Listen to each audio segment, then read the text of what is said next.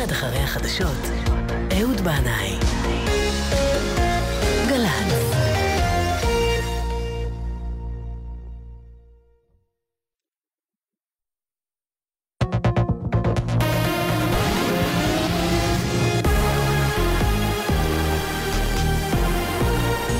גלי צה"ל השעה שתיים, כאן נועם אבירם עם מה שקורה עכשיו. הפסד לישראל באונסקו. ארגון החינוך, המדע והתרבות של האו"ם הכריע כי מערת המכפלה והעיר העתיקה של חברון הם אתרי מורשת פלסטיניים. בעד ההצעה הצביעו 12 מדינות, שלוש התנגדו ונרשמו שש הימנעויות. שגריר ישראל לאונסקו, כרמל שאמה הכהן, אמר לגל"צ כי מדובר בעוד החלטה מבישה של הארגון. פלסטינים יכולים לחגוג באולם בראשות ראש עיריית חברון, תייסיר אבו סננה, רוצח טרוריסט שרצח בדם קר שישה ישראלים בשנות ה-80, אבל ממשלת ישראל תדאג שלא תהיה להחלטה הזו שום משמעות בשטח. הם לא יזכו לראות שלט קטן של אונסקו באתר המדובר. בישראל תגובות חריפות בעקבות החלטת אונסקו. כתבתנו אלעיל שחר. נשיא המדינה ראובן ריבלין אמר, ההחלטה של אונסקו מוכיחה שוב שמדובר בגוף שנחוש להמשיך ולהפיץ שקרים אנטי-יהודיים בעודו דבק בשתיקתו, בשעה שהמורשת האזורית נמחקת על ידי קיצוניים ברוטליים. שר החינוך בנט ציין שהקשר היהודי לחברון קיים מזה אלפי שנים, ואף הצבעה לא תשנה זאת. המרוץ לראשות מפלגת העבודה, יצחק הרצוג ואראל מרגלית הודיעו על תמיכתם בעמיר פרץ בבחירות לתפקיד יושב הראש. במסיבת עיתונאים אמר פרץ כי ראש הממשלה נתניהו גרם לציבור לאבד את אמונו בשלום. הישראלים שהפסיקו להאמין שהשלום הוא הדרך הנכונה יחזרו ויאמינו, כי כולם רוצים שלום. אבל בנימין נתניהו וחבריו מייאשים אותם כל הזמן. מנסים לומר להם שזה בלתי אפשרי. אנחנו נחזיר להם את האמונה שהדבר הזה אפשרי. כתבנו עידו בן בג'י ומיכאל האוזר טוב מוסרים כי עד כה הודיעו שלי יחימוביץ', אהוד ברק והתנועה הקיבוצית על תמיכתם באבי גבאי. הטרור בסיני, במתקפה באזור רפיח נהרגו עשרה חיילים של צבא מצרים. כתבנו ג'קי חוגי. לפי הדיווחים מסיני, מתאבד הגיע למחסום ופוצץ את עצמו בקרב החיילים מצריים. נוסף לעשרת ההרוגים, יש לפחות 26 פצועים, מהם כמה קשה. מספר הקורבנות עלול לעלות. החשוד המיידי הוא ארגון מחוז סיני, שנשבע אמונים לדאעש. בהמבורג שבגרמניה התחדשו ההפגנות הסוערות על רקע פתיחת ועידת המדינות המתועשות ה-G20. כתבנו נתנאל דרשן. על פי הערכות צפויים להגיע להמבורג כמאה אלף מפגינים אנטי-קפיטליסטים במהלך היומיים הקרובים. רבים מאלו שכבר באו שרפו מכוניות ומכולות אשפה ברחבי העיר. הרשויות בגרמניה דרשו תגבורת נוספת של כוחות משטרה, שהצטרפו לכך 15 אלף שוטרים שכבר התפרסו ברחבי העיר, על מנת לרסן את המפגינים. עד כה דווח על 111 שוטרים שנפצעו, אך רק 29 מפגינים נלקחו למעצר. והתחזית לסיום מחר צפויה עלייה קלה בטמפרטורות בראשון ובשני חם. הרגיל והביל במישור החוף. אלה החדשות שעורך עמרי רחמימוב. בצוות אילנה בנימין וטל וניג.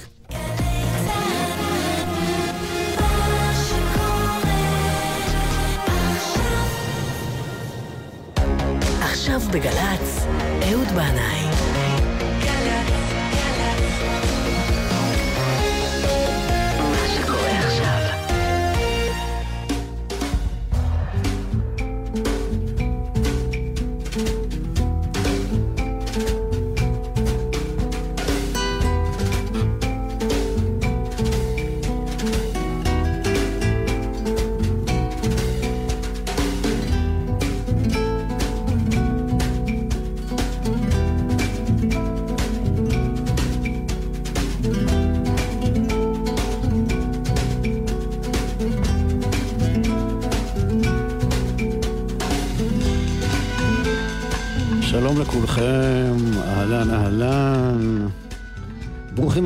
זה המקום.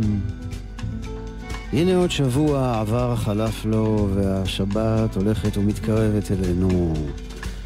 אז לקראת שבת, לכו ונלכה, כי היא מקור הברכה. ובזה המקום היום, אנחנו רוצים לתת מקום לאנשים האלמוניים. כל אלה שלא תקראו עליהם כתבות שער במוספי העיתונים. ולא תשמעו אותם מתראיינים בתוכניות אירוח אישיות ואינטימיות, מספרים על חייהם, על ילדותם ועל מה הביא אותם להיות מה שהם. האנשים האלמונים, אני רואה אותם הולכים ברחוב, עולים על האוטובוס, עוברים במכוניות על פניי כל בוקר בדרכי אל בית הכנסת, כשהם בדרכם לעבודה.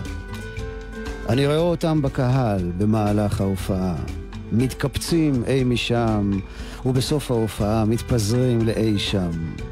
אני רואה אותם בסופרמרקט, בתור לשטיפת המכונית. אני לא יודע עליהם כמעט דבר, אבל הם, האלמוניים האלה מעניינים אותי הרבה יותר מכל המפורסמים שמרבים להתראיין ולהיחשף. דווקא בגלל המסתורים שלהם, השתיקה שמלווה אותם, החיים שהם חיים בשקט, הרחק מעין המצלמה. ולכל אחד יש סיפור ייחודי משלו, סיפור בלעדי שהוא רק שלו. ודווקא הסיפור הזה, שלא מסופר ולא מושר ולא מוסרט ולא נכתב, הוא, למען האמת, מעניין ואמיתי יותר מכולם.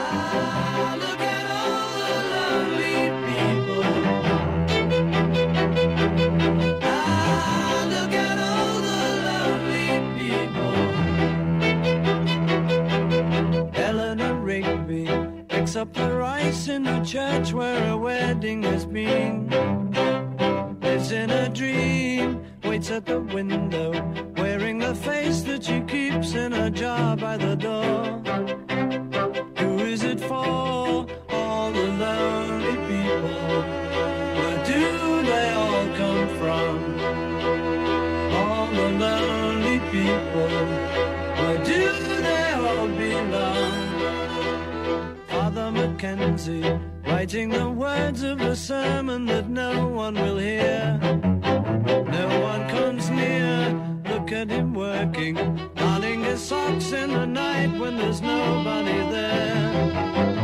What does he care? All the lonely people,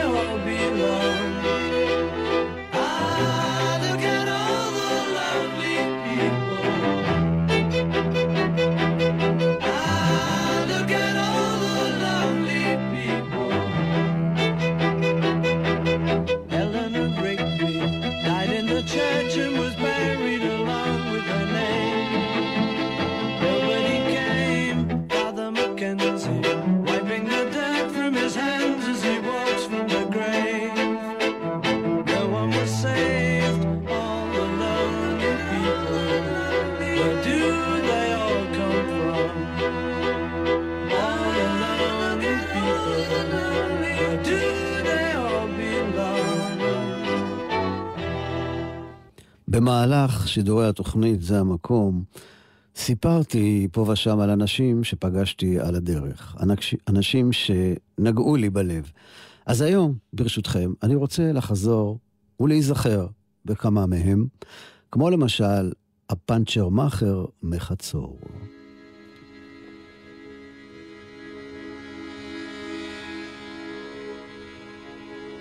זה היה אה, בערב יום העצמאות, יותר נכון בשעות אחר הצהריים שלפני ערב יום העצמאות.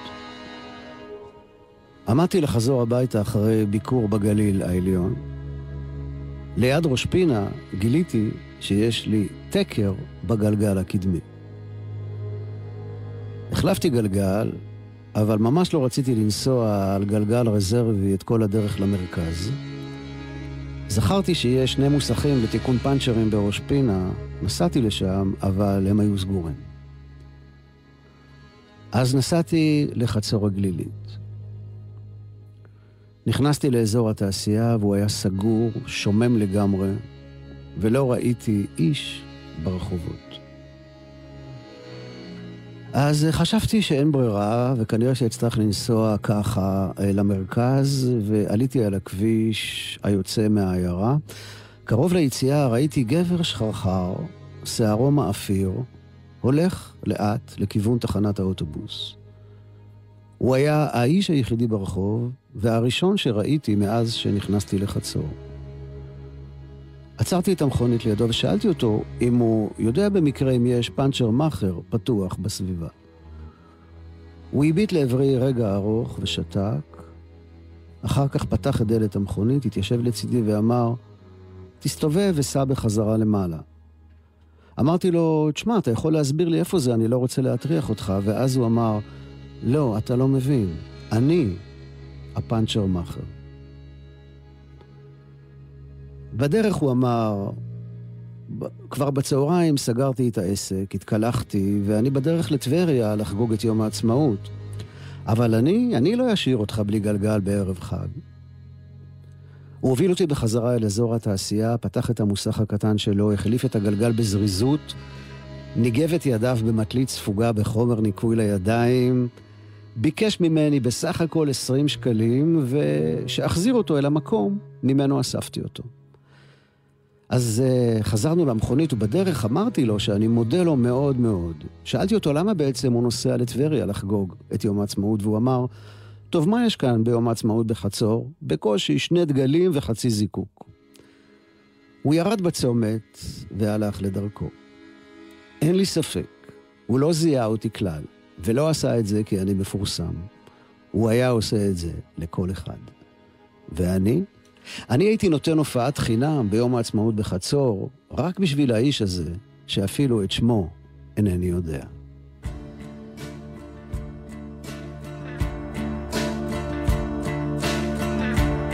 ערב סגור, כולם מחייכים בין המילים.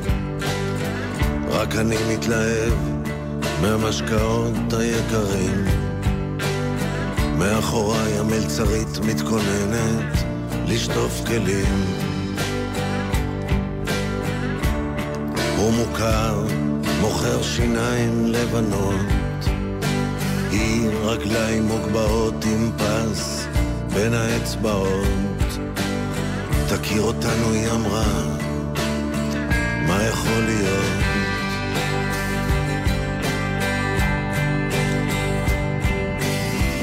עבד של חברת שמירה קיבל אותי בכניסה. קשור לדלת, חי לפי שעה. הסיגריות הזולות שלו הסתכלו עליי מהחולצה. אדוני, הוא אמר, בבקשה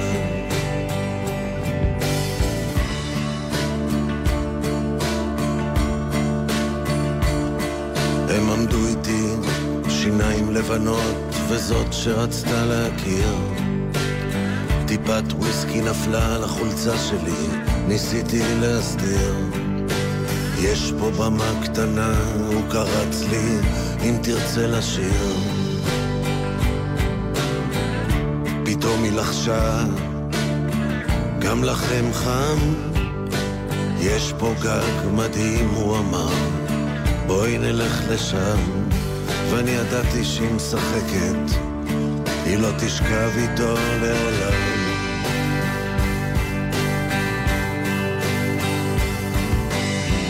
עבד של חברת שמירה קיבל אותי בכניסה, אמרו לו לחייך לכל אחד שבא. הסיגריות הזולות שלו הסתכלו עליי מהחולצה אדוני, הוא אמר, בבקשה.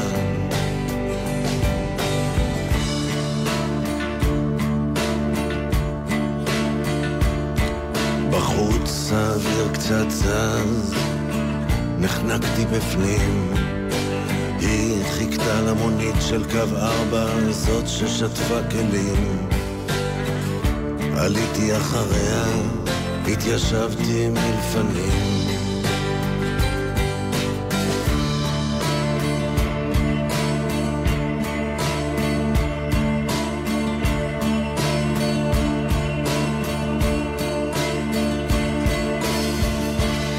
קנטינה של אמיר לב.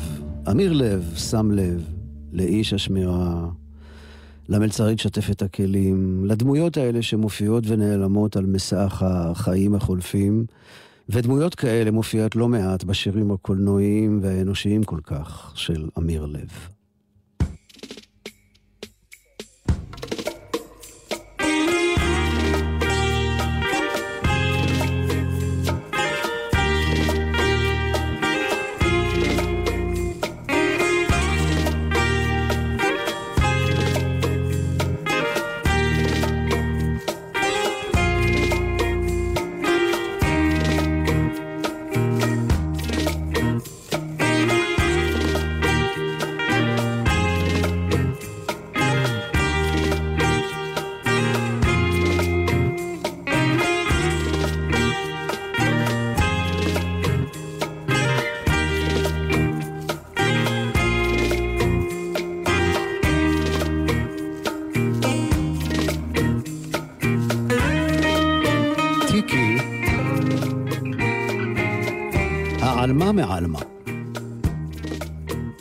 טיקי עמדה בטרמפיאדה ליד צומת מירון עם השכן שלה, ניסים.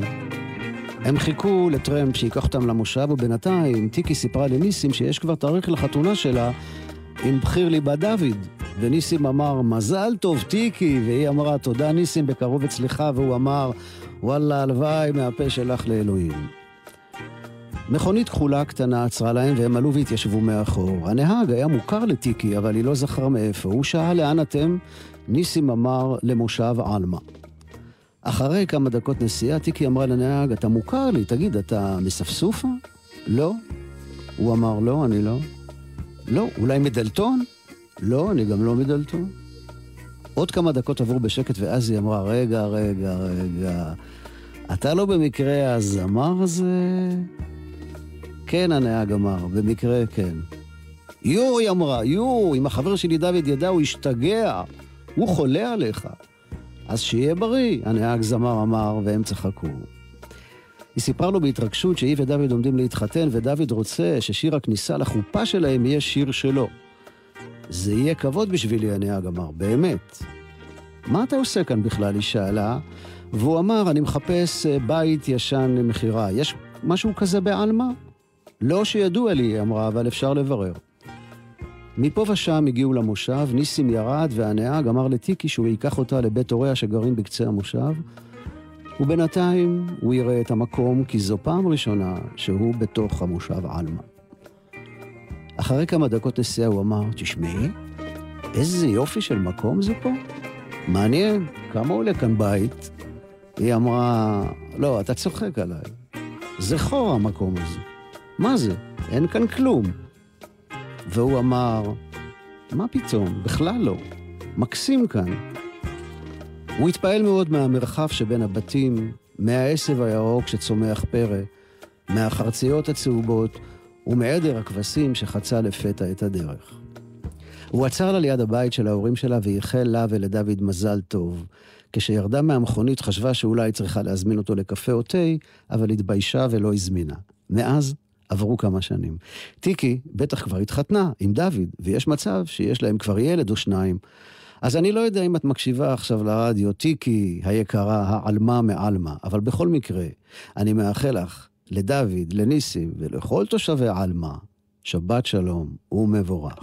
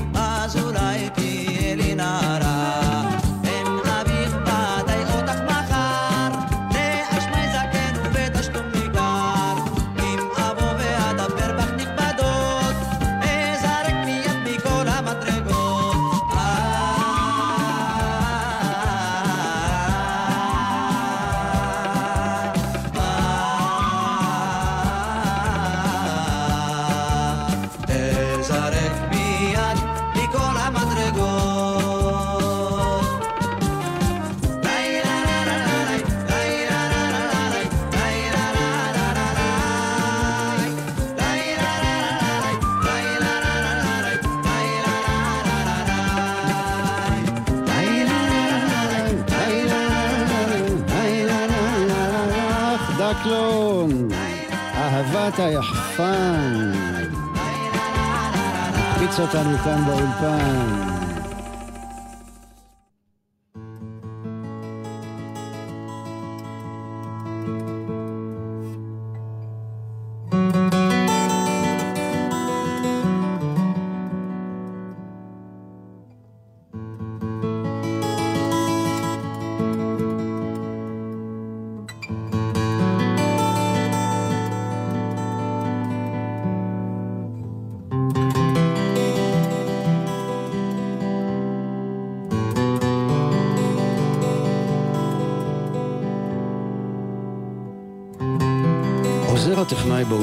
ההקלטות היה בחור שתקן.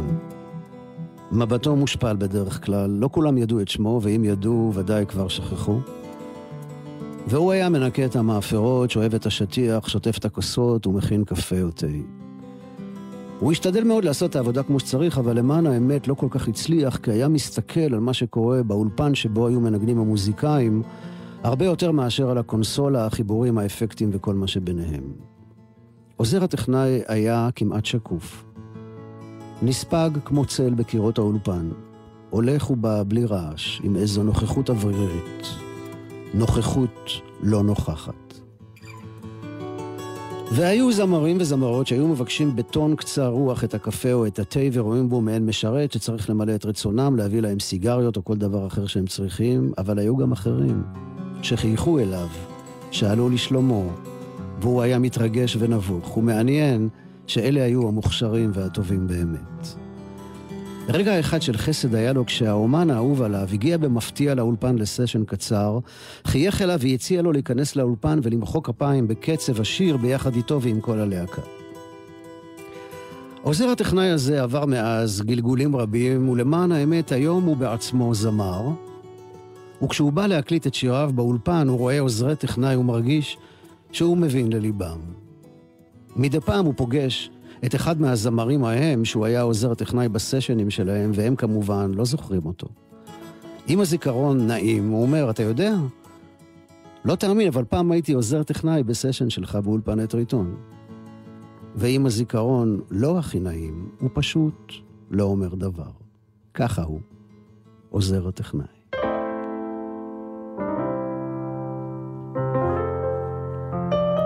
אריק איינשטיין ושלום חנוך, שאחד מהם היה אותו זמר שהגיח לאולפן וביקש ממני שנמחא כפיים בשיר שלו. אז מי זה היה? אריק או שלום? אני אולי אגלה לכם בהמשך. כל אחד רוצה להיות זמר. כל אחד רוצה להיות זמר, להיות זמר, להיות זמר. אם לא זמר אז שחקן, אם לא שחקן אז ליצן, אם לא ליצן אז מבקר. כל אחד רוצה להיות כוכב, להיות כוכב, להיות כוכב. אם לא כוכב אז בדרן, אם לא בדרן אז מנחה, אם לא מנחה אז חקיין. כל אחד רוצה להיות מליין, להיות מליין, להיות מליין. אם לא מליין אז דוגמן, אם לא דוגמן אז צלם, אם לא צלם אז משורר.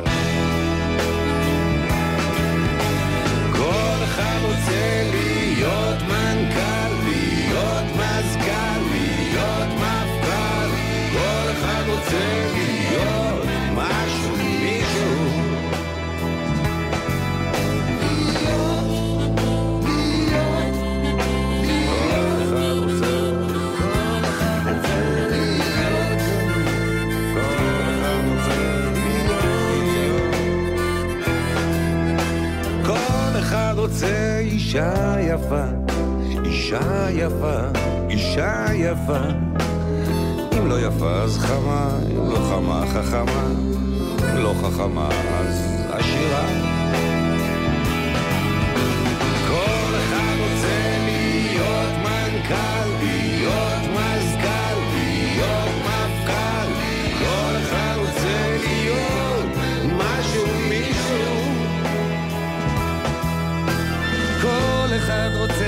שלום עכשיו, שלום עכשיו, שלום עכשיו. אם לא עכשיו, אז מחר.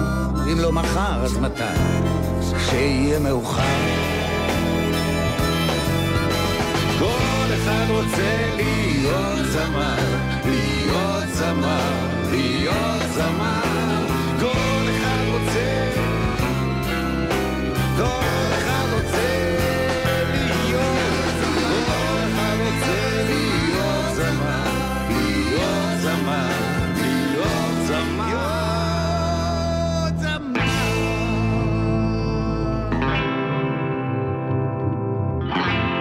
זמר, אז...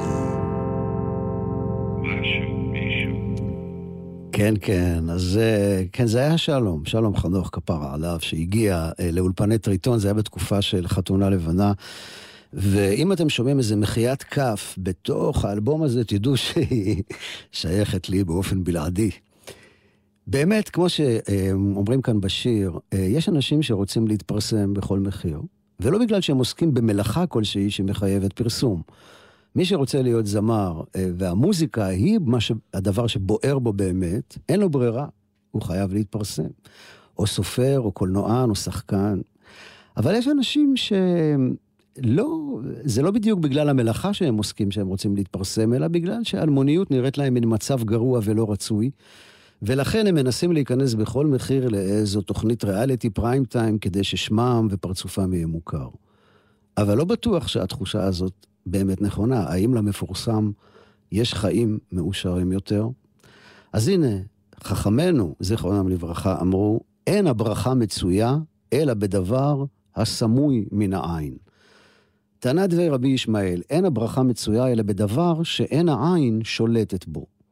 טענו רבנן, אין הברכה מצויה לא בדבר השקול ולא בדבר המדוד ולא בדבר המנוי, אלא בדבר הסמוי מן העין. בעל העקדת יצחק אומר שהברכות החשובות ביותר של החיים לא יכולות להימצא בדברים כמותיים כמו עושר או רכוש. הברכה האמיתית מצויה בדבר שלא יכול להימדד באופן כמותי. זאת אומרת, מי שיש לו צי של 30 רולס רויסים, כמה מטוסים פרטיים, אחוזה בסקוטלנד, שני איים קריביים ואיזו דירת שיכון בעפולה או בטבריה, אז הוא לא בהכרח מבורך. אבל מי שזוכה באהבה אמיתית, משפחה חמה, חברות, חסד, נתינה, זו ברכה אמיתית, כי את הדברים האלה אי אפשר לספור ולמדוד, הם קיימים במישור רוחני, והם סמויים מן העין. ובגלל זה כנראה אני אוהב רדיו. כי כאן אני חשוף אל האוזן, אבל סמוי מן העין. וחוץ מזה, כמו לכל זמר מתחיל, גם לי יש יחצנית, ולמען האמת היא עושה את עבודתה בחוכמה ובמסירות. אבל מה, כשהיא באה ומבקשת ממני להתראיין לטלוויזיה לקראת אלבום חדש או מופע חדש, אני שולף את האמרה הזאת של חז"ל.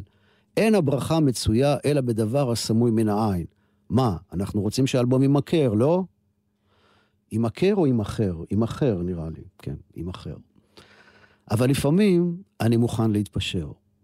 למשל, כשיצא אלבום הנלי בשנת 2004, אמרו לי, יש פנייה משני עיתונים גדולים ומכובדים לעשות ראיון עומק עם שער במוסף של יום שישי, ויש פנייה של בני נוער מהמועצה האזורית בני שמעון לעשות איתי ראיון לעיתון שלהם שנקרא על הדבשת. אז בסופו של דבר, נתתי ראיון בלעדי לעיתון על הדבשת.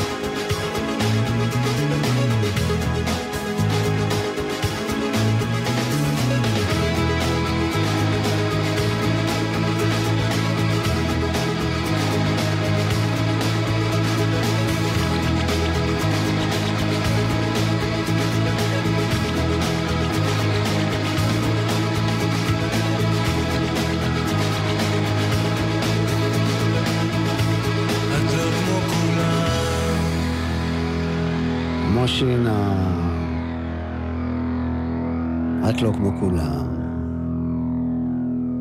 רוויזור, מחזה של המחזאי והסופר הרוסי גוגול, מתרחש אה, במאה ה-19 בעיירה קטנה ונידחת ברוסיה בימי השלטון של הצאר, עוד לפני המהפכה הסובייטית. פושטת שמועה שאל העיירה צריך להגיע רוויזור, שליח, מבקר מטעם הצאר, בעילום שם, כדי לבדוק את המצב ביישוב ולדווח על כך לצאר. ואז מגיע לעיירה בחור אלמוני, שהוא בעצם אציל שירד מנכסיו, בטלן, רמאי ושחצן.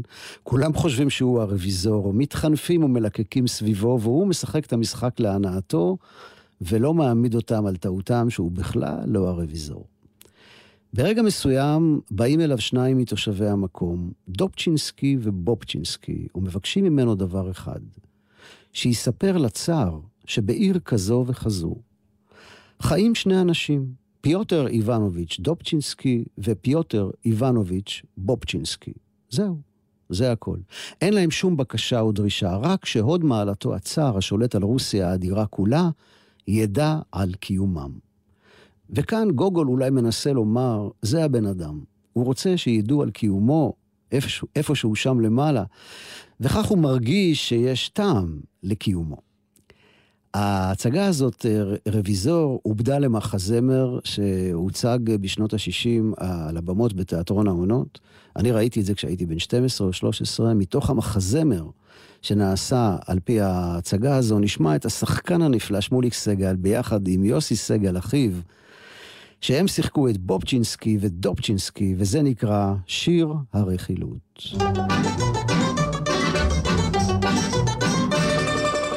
אני פיוטר איבנוביץ' דופצ'ינסקי, בנו של איוון דופצ'ינסקי, אזרח בעיר הזאת. אני פיוטר איבנוביץ' בובצ'ינסקי, בנו של איוון בובצ'ינסקי, בעל אחוזות. אנחנו יודעים את הכל בעל פה, מי שותה כאן מעט, מי שותה לו כאן הרבה. מי נשלח בו רזון, מי משמין ועבה, מי נפל למשכב ומי קם להתרפא. מי מוליד ילדים ומי עוד מצפה, רק לאוזן נכנס, זה יוצא מן הפה. אני פיוטר איבנוביץ' דופצ'ינסקי, בנו של איוון דופצ'ינסקי, אזרח בעיר הזאת. אני פיוטר איבנוביץ' בובצ'ינסקי, בנו של איוון בובצ'ינסקי, בעל אחוזות. אנחנו תמיד המקור הראשון לשמועות נעימות וללחש הזדון. יש אצלנו יותר חדשות מעיתון, גם כותרת ראשית, גם הטור האחרון. וגם כל ידיעה הבאה בחשבון, רק לאוזן נכנס, זה על קצה הלשון.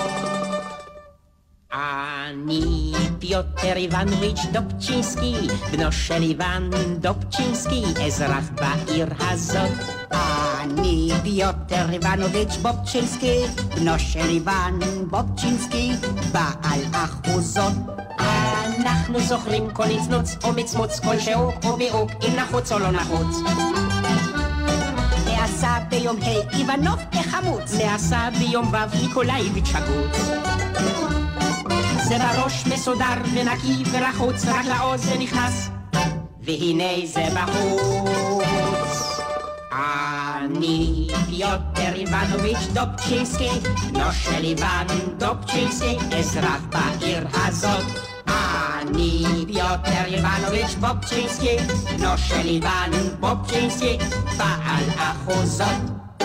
דובצ'ינסקי ובובצ'ינסקי, ההמפטי דמפטי הרוסיים של אה, גוגול. אני זוכר טוב את ההצגה הזאת, אני הייתי באמת בן 12 או 13, וזו היה ההצגה הראשונה שראיתי את אה, דוד שלי יוסי בנאי על במה, ואני זוכר את הרגע הזה שנפתחת שם איזושהי דלת אה, בתפאורה שלה, שלה הייתה על הבמה, ומתוך המדרגות פתאום אה, הוא יורד, אה, יוסי, בתפקיד הרוויזור, ואני זוכר את הרחש הזה שהיה בקהל, יוסי בנאי, יוסי. אז הבנתי, וואו, הדוד הזה שלי זה כנראה משהו מיוחד, לא ידעתי. הוא שיחק את הרוויזור, אבנר חזקיהו, חברו הטוב, שחקן נפלא אה, בזכות עצמו, שיחק את אה, ראש העיר, ואנחנו נשמע עכשיו את יוסי בנאי ואת אבנר חזקיהו ביחד עם יונה עטרי, שהיא האחות הבכורה של שוש עטרי, זיכרונה לברכה, ושל גלי עטרי, שתיבדל לחיים ארוכים- ארוכים. והם, אה, אה, זה ממש תחילת דרכם, אה, וקראו לשלישייה הזאת שלישיית יוסי חזקיונה. המילים של דן אלמגור, הלחן של ג'ורג' ברסנס, וזה השיר על האזרח הקטן.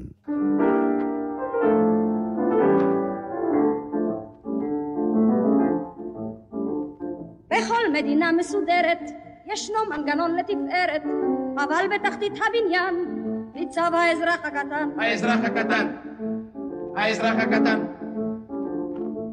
האזרח וצנוע, גם שמו לאדם לא ידוע, כי אין לו היכר וסימן, הוא סתם האזרח הקטן. נשירה בקול, נשירה בקול, את שיר האזרח הקטן. נשירה בקול, בקול גדול, יחי האזרח הקטן.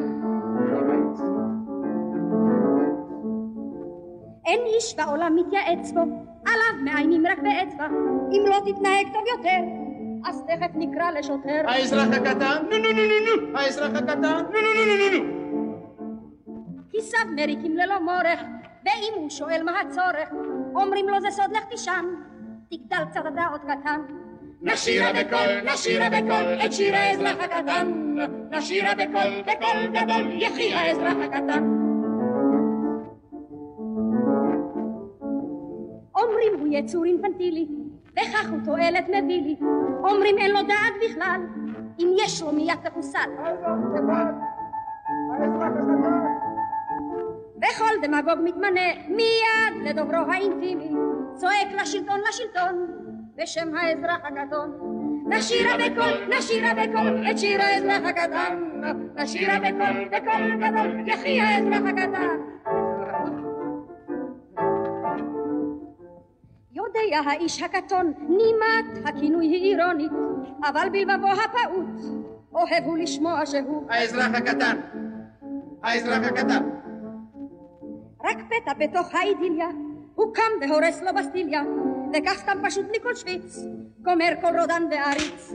על כן יש לו זמן, על כן כמובן, בשקט נמלא כל עלבון. יודע טוב טוב, כי הוא לבסוף יתבע את הדין בחשבון. נשירה בקול, נשירה בקול, את שיר האזרח הקטן. נשירה בקול, בקול גדול.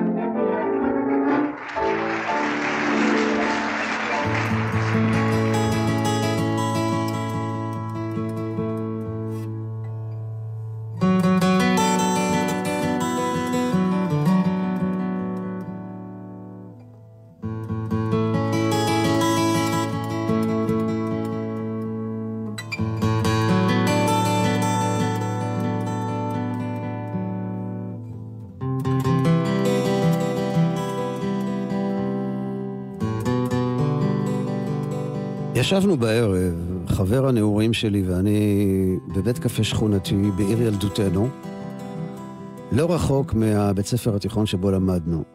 כאן, ברחובות האלה, הסתובבנו וחלמנו את חלומות הנעורים שלנו. דמיינו להקה משותפת, אלבומים פורצי דרך, הופעות ברחבי העולם. חברי פתח ואמר, הבוקר קמתי ועשיתי את כל הדברים שאני עושה כל בוקר כמו אוטומט. התגלחתי, שתיתי קפה, אבל פתאום הרגשתי שאני לא רוצה, שאני לא יכול ללכת לעבודה. ממש לא בא לי להיכנס לעוד יום אחד של שגרה, שבה כמעט כל דבר צפוי מראש. אז נכנסתי למכונית, ובמקום לנסוע לעבודה שמתי מוזיקה ברמקולים ונסעתי לכיוון הרי יהודה. תמיד אני נמשך לשם. זה קרוב, אבל מרגיש רחוק. אזור בית שמש, בית גוברין, צורעה, אשתאול, גת. אם היה לי זמן, בטח הייתי נוסע למצפה רמון, אבל הייתי צריך לחזור עד אחר הצהריים לאישה ולילדים. מדי פעם, אמר החבר שלי, הוא תוקף אותי, הדחף הזה שקורא לי לצאת. אני יודע שהיציאה הזאת היא זמנית, רק לכמה שעות. אני יודע שבבית שמש אין שום דבר שאין כאן. אני יודע שבקריית גת מישהו קם בבוקר עם תחושה שהוא משתוקק לנסוע למקום אחר, ושאני אחזור לפנות ערב הביתה והכל יהיה בדיוק אותו הדבר. אבל יש את הרגע המתוק הזה של היציאה מהעיר.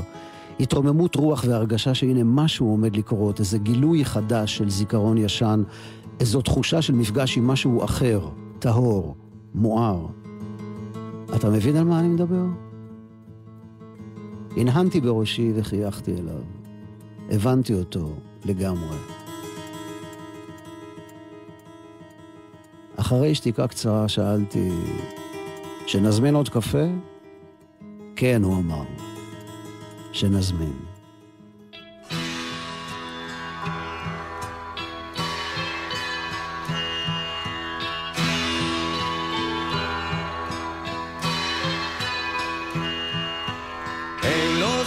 לשמוע את המוזיקה בטבע.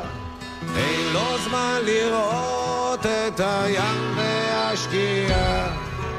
אין לו זמן ללכת לשקוע בקולנוע. תמצאו אותו תמיד בעבודה זמן לשמוע את המוזיקה בטבע. אין לו זמן לראות את הים והשקיעה. אין לו זמן ללכת לשקוע בקולנוע. תמצאו אותו תמיד בעבודה הבוקר כשהוא קם הוא עייף ולא רגוע. ממהר עם הקפה והראש בילדים. מנקרת מחשבה כמה כסף הוא מרוויח. וכבד בנשמה הקרבות הם אבודים. אין לו זמן לשמוע את המוזיקה בטבע לו זמן לראות את הים והשקיעה. אין לו זמן ללכת לשקוע בקולנוע. תמצאו אותו תמיד בעבודה. ובערב כשהוא שב הוא עייף ולא רגוע מחבק את האישה, מנשק לילדים. שוב עולה המחשבה כמה כסף הוא מרוויח, וכבד בנשמה הקרבות הם אבודים.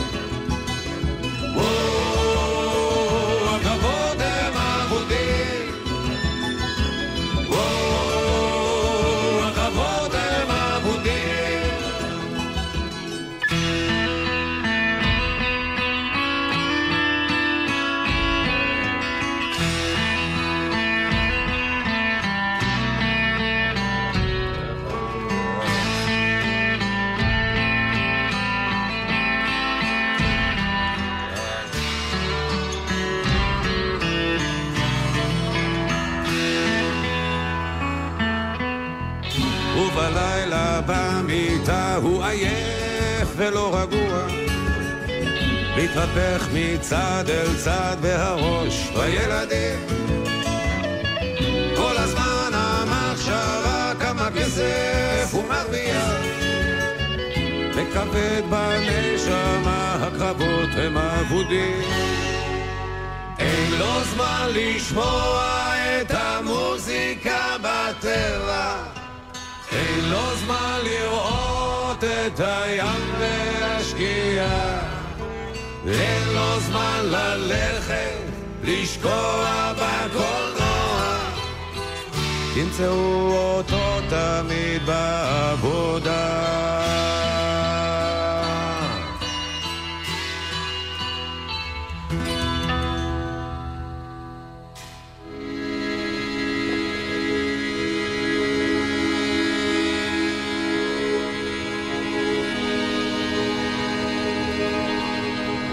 המורה הפרטי הגיע בשעה חמש אחר הצהריים ביום חמסין, אביך ומאובק.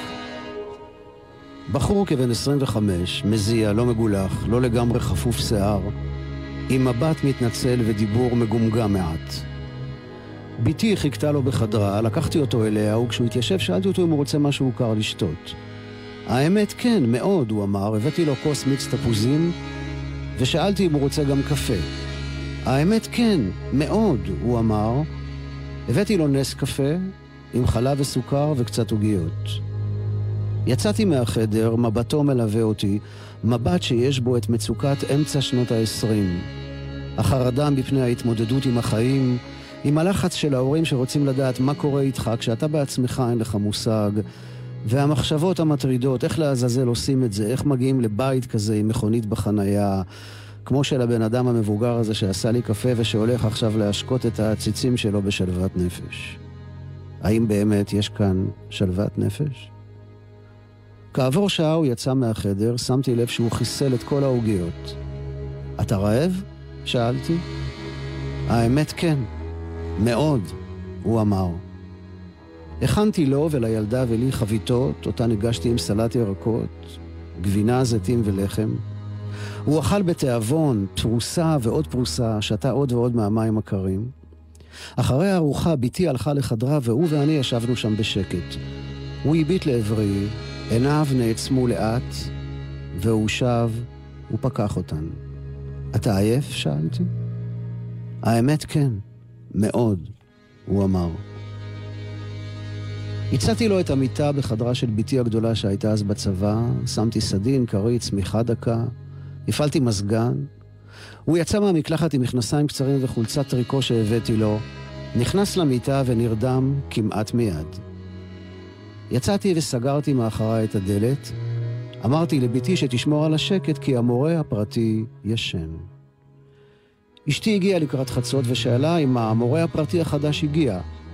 אמרתי לה שכן, ושהוא עכשיו כאן, ישן.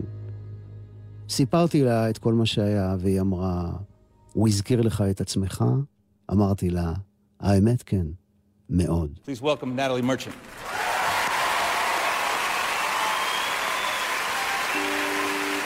מחיאות כפיים לנטלי מרצ'נט, שרה את שירם של הביטלס.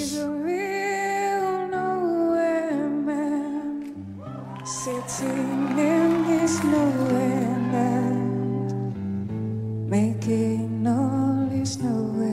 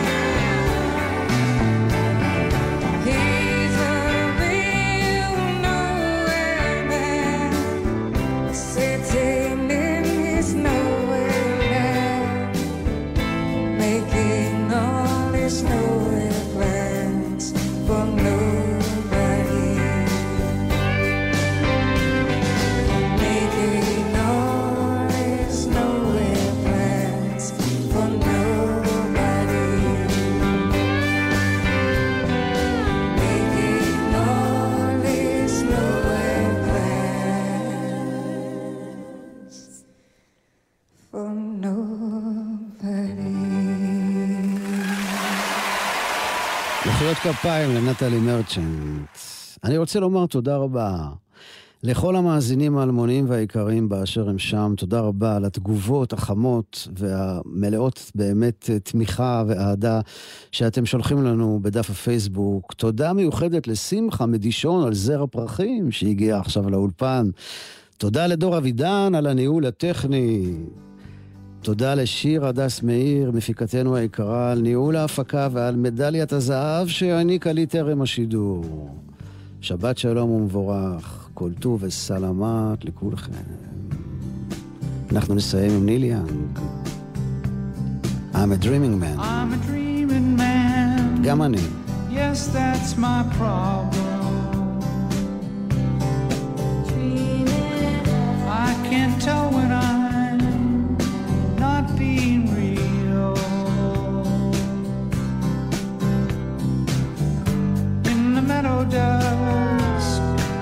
I park my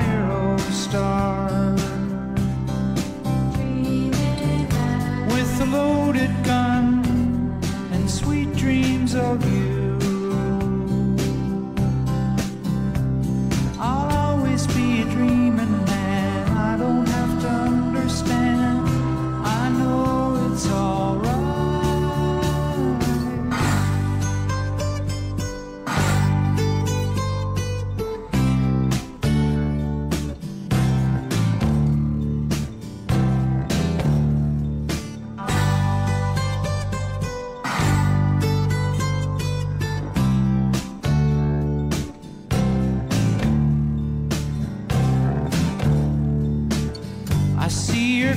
and I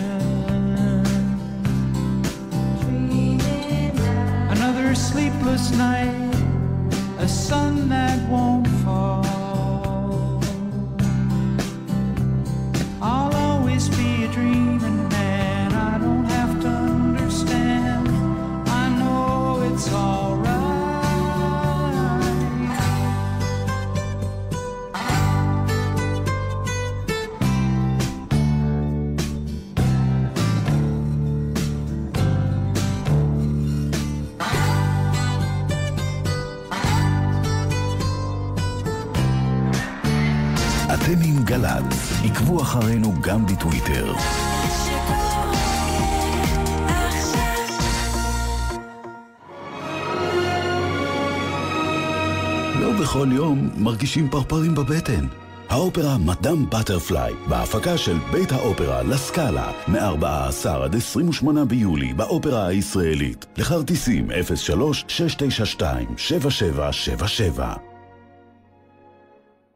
בית אביחי בירושלים חוגג עשור של תרבות יהודית ישראלית מקורית עם שי צברי, מאיר שלו, מרגול, נצ'י נץ', אביתר בנאי, מרק אליהו, רונה קינן, רבית כחלני, אביגדור שינן, יוני רכטר ועוד רבים. שניים עד תשעה ביולי, פרטים באתר בית אביחי.